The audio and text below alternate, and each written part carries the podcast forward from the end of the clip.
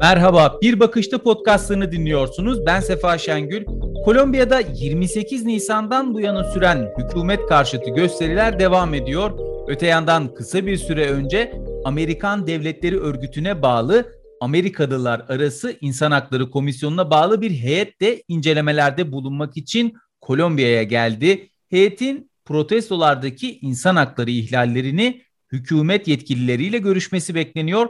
Bölgedeki gelişmeleri paylaşmak üzere Anadolu Ajansı Kolombiya muhabiri Sinan Doğan bizlerle birlikte. Sinan, merhaba. Protestolar şu anda nasıl devam ediyor ve diğer sorum da söz konusu komisyonun gösterilere etkisi nasıl olacak?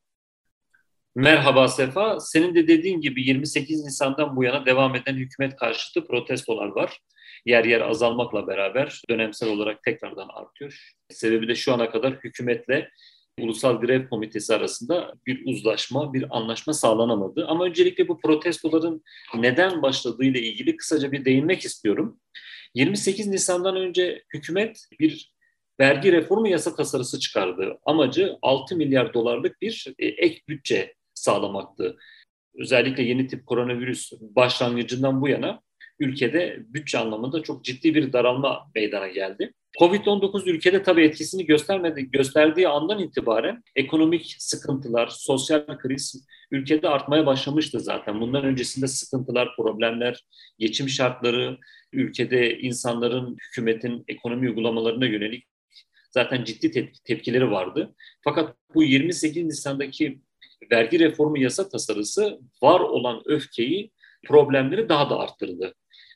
yirmi sekiz Nisan'da sendikalar, yerli temsilcileri, öğrenci grupları, ülkenin çeşitli kesimlerinden kişiler bu yasanın çıktığı takdirde genel grev ilan edeceklerini söylemişlerdi. Ve yasa kongreye sunulduktan hemen sonra ülkenin elli kentinde, başta başkent Bogota olmak üzere Medellin gibi, Cali gibi, Cundinamarca gibi önemli kentlerde binlerce kişi sokaklara çıktı.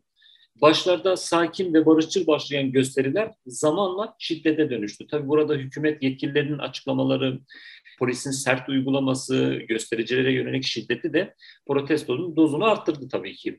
Arkasından tabii hükümet iki Mayıs'ta vergi reformu yasa tasarısını geri çektiğini duyurdu. Buna rağmen protestoların şiddeti azalmadı çünkü hükümet karşıtı protestolara dönmüştü artık ve şiddet günden güne giderek artmaya başladı.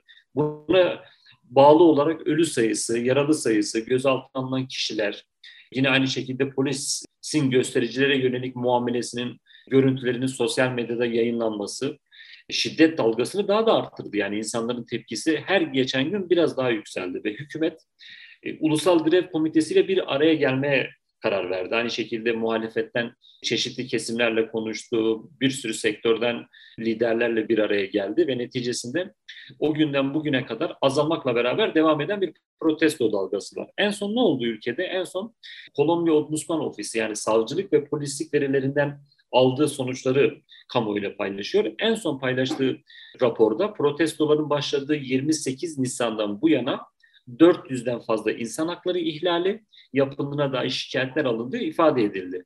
Tabii söz konusu bu ihlaller arasında polis şiddeti, keyfi gözaltılar, polislerin gözaltındakilere cinsel istismarının olduğu vurgulanan bir raporda da protestolarda şimdiye kadar elli sekiz kişinin hayatını kaybettiği bildirilmişti. Yani bu en son açıklanan bir rapordur. Tabii ülkede bağımsız sivil toplum kuruluşlarının da kendilerince hazırladığı raporlar var.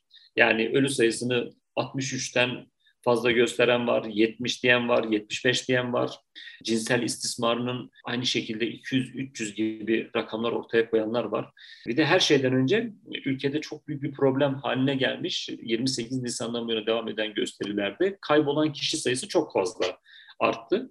Tabii bunda da yine çelişkili rakamlar var. Yani hükümetin açıkladığı rakamlara göre bu yüz elli olarak açıklanırken en son sivil toplum örgütlerinin dile getirdiği rakamlar ise dört yüz ile beş yüz arasında değişiyor. Tabii bu insanların gözaltında mı olduğu yoksa olaylar esnasında öldürüldüğü mü açıkçası bilinmiyor. Yani bu konu şimdi e, Amerikan Devletleri Örgütü'ne bağlı Amerikalılar Arası İnsan Hakları Komisyonu son zamanlarda ülkede artan şiddet olayları ve protesto dalgasını değerlendirmek, yani gerek sendika tarafındaki insanlarla görüşmek, gerekse hükümet e, kanadından yetkililerle önemli e, bir toplantı yapmak üzere Kolombiya'ya geldi.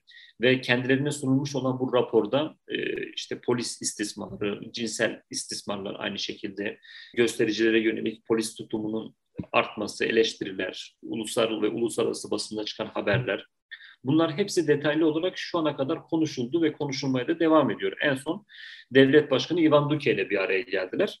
Hükümet ise bütün bu görüşmelerin ardından yaptığı açıklamada bütün bu iddiaların araştırılacağı, gerek polislik gerekse savcılık açısından kapsamlı bir şekilde soruşturulacağına dair güvence verdi. Yani hükümetin açıkladığı en son verilere göre şu ana kadar yirmiden fazla polis bu konuda açığa alınmış. İşte savcılığın aynı şekilde yaptığı görüşmeler devam ediyor. Yani protestolar, şu ana kadar hükümet karşıtı protestolar bitmedi. Yani şu anda durgun. Ama iki gün sonra şiddetli bir şekilde tekrar etkisini gösterebilir. Ve bu uluslararası örgütlerin insan hakları ihlallerinin çok fazla olması nedeniyle hala dikkatleri Kolombiya'nın üzerinde tutuyor. Seni burada bölmek istiyorum. Şunu soracağım. Hükümetle vatandaşlar, daha doğrusu göstericiler arasında bir orta yol mu bulunmaya çalışılıyor, yoksa sadece bu yaşanan insan hakları ihlalleri üzerine mi çalışma yapacak bu komisyon? Yani bu komisyonun şu anda araştırmaları devam ediyor. Yani her iki tarafı da dinlemeye çalışıyor. Gerek hükümet yetkilileri, gerekse yani göstericilerin temsilcileriyle. Bu bahsettiğimiz komisyon özellikle Cali'ye odaklanmış vaziyette. Çünkü Cali yirmi sekiz Nisan'da olaylar başladıktan kısa bir süre sonra gösterilerin merkezine dönüştü. Yani şiddet olaylarının en çok yaşandığı kentlerden biri. Zira asker şu anda kentin önemli noktalarında ve caddelerinde önlem almış vaziyette. Sefa, tüm bunların yanında bir de eklemek istediğim bir cümle daha var. Protestoların başlangıcından bu yana özellikle şiddet olayları çok fazla oldu. Yani otobüslerin yakılması, durakların yakılması, süpermarketlerin, bankaların yağmalanması. Yani ülkede gerçekten şiddet olaylarında maddi olarak büyük problemler yaşandı. Hükümetin de buna yönelik ciddi şikayetleri var. Yani en son yayınladığı verilere göre bin yüz otobüs yakılmış, altı yüz kadar e, istasyon e, aynı şekilde zarar verilmiş, polis araçları, yani kamuoyu düzeninin bozulduğuna dikkat çekiliyor ve ülkenin önemli otoyolları ve karayollarında blokajların olması, yolların kapatılması, tedarik zincirinin bozulması ve buna bağlı olarak kamu düzeninin çok ciddi derecede sarsıldığını söyleyerek bu görüşmelerden bir netice alınması için, yani bir uzlaşma sağlanabilmesi için öncelikle bu kurulan barikatların tamamen kaldırılmasını olmazsa olmaz bir şartı olarak koşuyor. Yani kamu düzeninin sağlanması hükümetin kırmızı çizgisidir.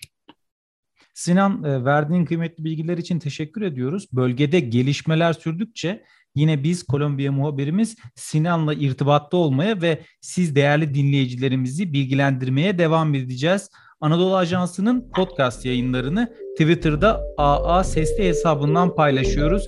Bizi dinlediğiniz Spotify, SoundCloud, Apple Podcast gibi uygulamalarda Anadolu Ajansı Podcast'a abone olmayı unutmayın lütfen diye tekrar hatırlatıyorum. Bir bakışta burada sona erdi. Hoşça kalın.